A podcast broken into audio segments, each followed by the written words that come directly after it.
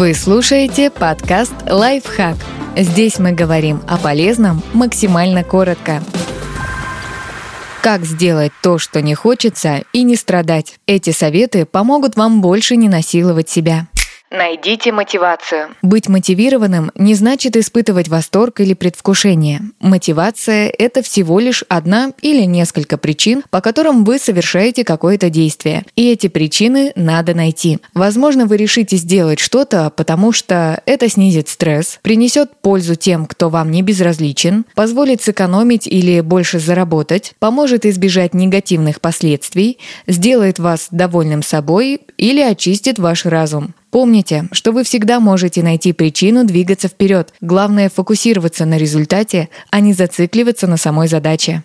Не давайте эмоциям брать верх. Обычно нет никаких физических препятствий, чтобы пойти на пробежку, завершить крупный проект на работе или, наконец, дочитать книгу. Мы просто не хотим это делать и позволяем негативным эмоциям разрушить наши планы. Но эмоции можно и нужно контролировать. Один из способов это сделать – медитация. Она поможет вам преодолеть ментальные барьеры, которые вы сами перед собой построили.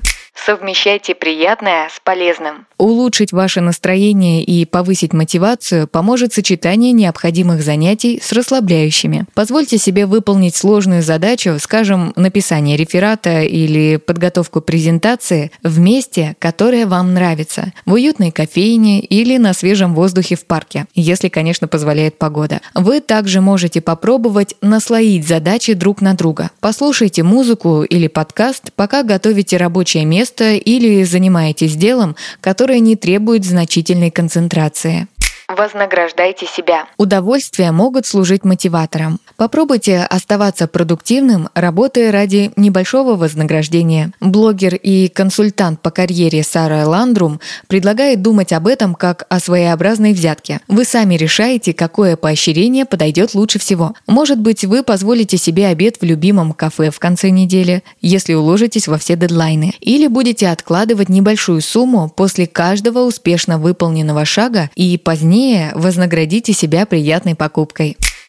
Подписывайтесь на подкаст «Лайфхак» на всех удобных платформах. Ставьте ему лайки и звездочки. Оставляйте комментарии. Услышимся!